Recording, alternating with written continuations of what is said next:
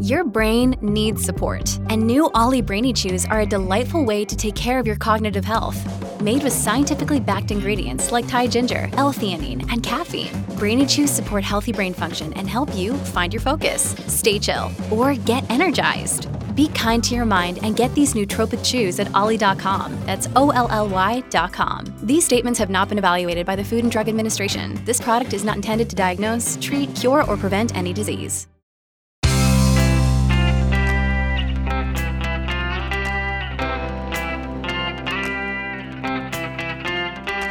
Changing your life one story at a time. This is the Chicken Soup for the Soul podcast with editor in chief, Amy Newmark. Hey everyone, it's Amy Newmark with your Chicken Soup for the Soul. And today we have a special guest who has made such a big splash in the publishing industry, Zibby Owens. Zibby is an author, publisher, podcaster, bookstore owner, wife and mother of four kids, ages 8 to 15. And most of this happened kind of by accident, although you don't actually become an overnight success story like Zibby Owens without a lot of hard work and intuition and great people skills. Zibby is known as a major league book influencer. And this started when she began her weekly podcast in 2018. It's called Moms Don't Have Time to Read.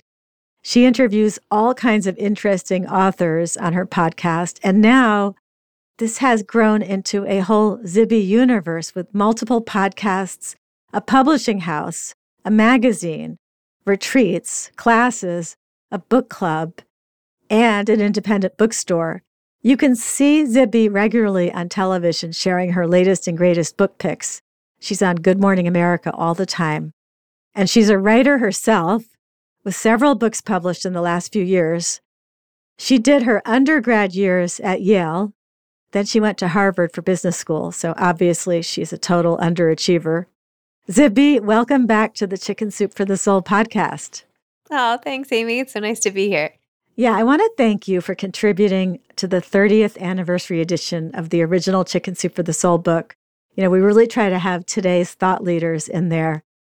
And it was perfect that your story is about a dream come true because that's what the original Chicken Soup for the Soul book was all about. It was about following dreams and pursuing passions. So, what was that dream for you? Well, the dream starting out was really to write a book, but it grew into so much more once I started my podcast. I fell in love with interviewing authors, and I could see from a bigger picture what needed to be done or changed or added to the publishing world as it was. And then the dream became well, my lifelong dream was always owning my own bookstore, but I never thought it would actually happen. And then I realized it could happen. And then it did happen. So that's what I wrote about in the book. And I was on the plane watching You've Got Mail and writing this essay and thinking like how crazy life has become. It is amazing what has happened. Wow, when you started that podcast, I guess it was a way of interviewing interesting authors for books that you wanted to read anyway, and then it just mushroomed. Yes. It became a daily podcast in the pandemic, and I've been doing it daily since March of 2020 with just a few a few days off. But I just can't get enough of it. Every author who I decide not to interview feels like a loss. I mean, everybody I meet has something interesting to share. I have I learned something. I read a new book. It's amazing. Yeah, I think it would be fascinating. I'd love to just read books and interview the authors. That would be so much fun.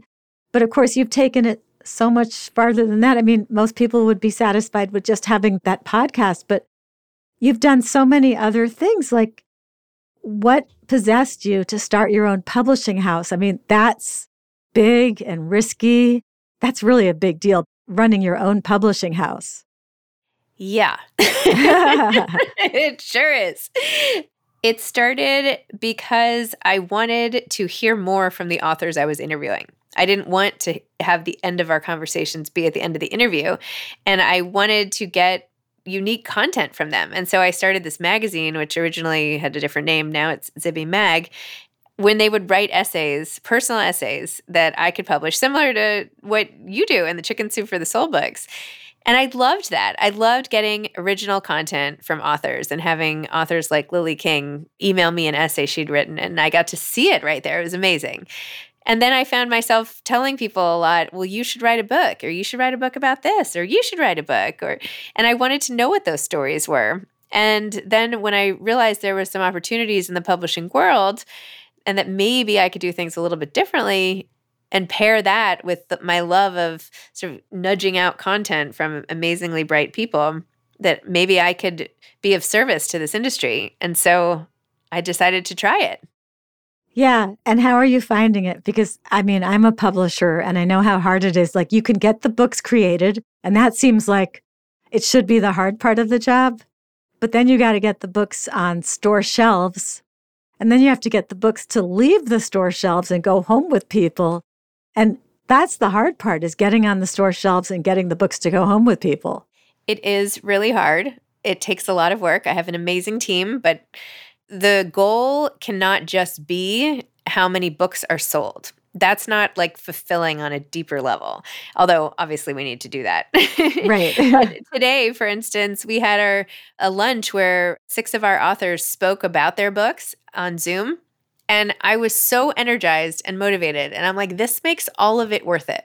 All of the emails and the forms and this and that. And should we go to this festival? And should we talk to this bookseller? And what about this marketing plan? Hearing authors talk about their books, knowing the books are fantastic and that I'm going to have some part in getting them out into the world, that is the best feeling. And I feel like I'm so passionate about it that that's got to count for something. So, I'm sort of of the school where if you do what you absolutely love, people can tell and you keep doing it. So that might be naive and I won't you know if if no books ever sell then I can't do this forever type of thing. But I like to think I'm adding value and at least helping people see things in a different way and at least putting my name on on books that I'm super proud to be affiliated with.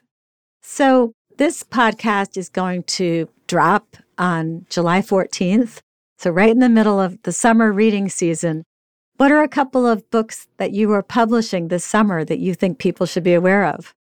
In June, we have a book coming out by an author named Jane Delury. It's called Hedge, and you might notice it in bookstores because it's so beautiful. It just looks like one big hedge with giant letters that say hedge in the middle.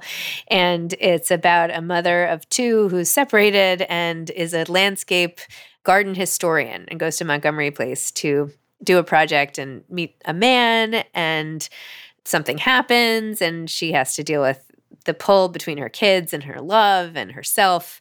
It's really good and it's getting a lot of advanced buzz and reviews and things like that coming out. So I would highly recommend Hedge. And we have more of a thriller, psychological suspense coming out in July called Wednesdays at One about a Cambridge based psychiatrist and a mysterious patient who comes. So if you like that genre, that's a great one as well. And in August, we'll have a novel called Wine People about two women in the male dominated wine industry who start as frenemies and end up in a very different place. Oh my gosh, all three of those sound so good. They're really good. Yeah, they, they really sound wonderful. I mean, yeah, yeah that's, that, that's fabulous. Now, are they going to be available on the Libby app? Does that happen where your ebooks go onto the Libby app also? I have to triple check that that is happening. That is supposed to be happening, but I will make sure. Yeah, because I think I looked up one of your spring books on the Libby app because I do so much reading on my Kindle, and I don't think that they were available on Libby, but that's probably changed by now. I will look into it and it's a good reminder. See, this is one of those 8 million things. yes, I know. Oh my gosh. That's just the publishing business would consume all your time, but you're doing your daily podcast. You're doing all the other things that you do. And by the way, four children. Yeah. And your kids are lovely. So, just for our listeners to know, oh, thanks. we bought tickets at the very last minute for a Broadway show a few months ago and of course got house seats because we bought it the very last minute and they had released them because no VIP had appeared for these tickets. And we ended up sitting right next to Zibby and her entire family, which was really such a fun coincidence. Oh. yeah, that, that um, was yeah, really we were, great.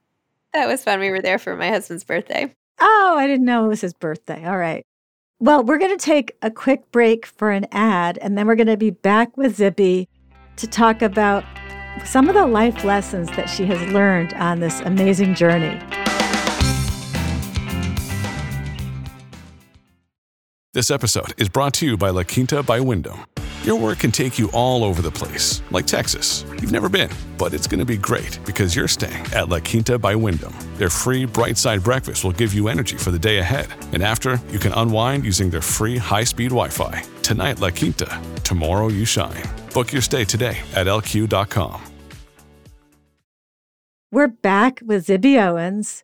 And here's what I want to know what are some of the life lessons you've learned as you've created this collection of businesses? And what do you wish you had known before you started it all?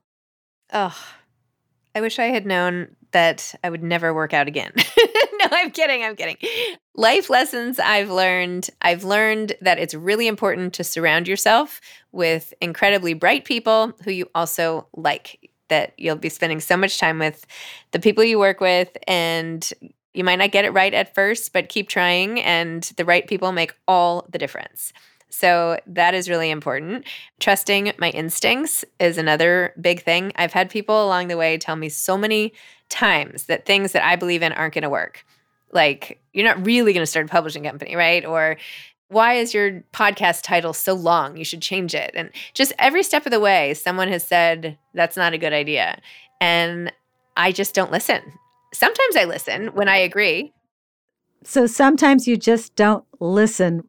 And I totally get that because you're breaking into an industry that's been around forever where there are these ways that people do things. But you're here to be a disruptor.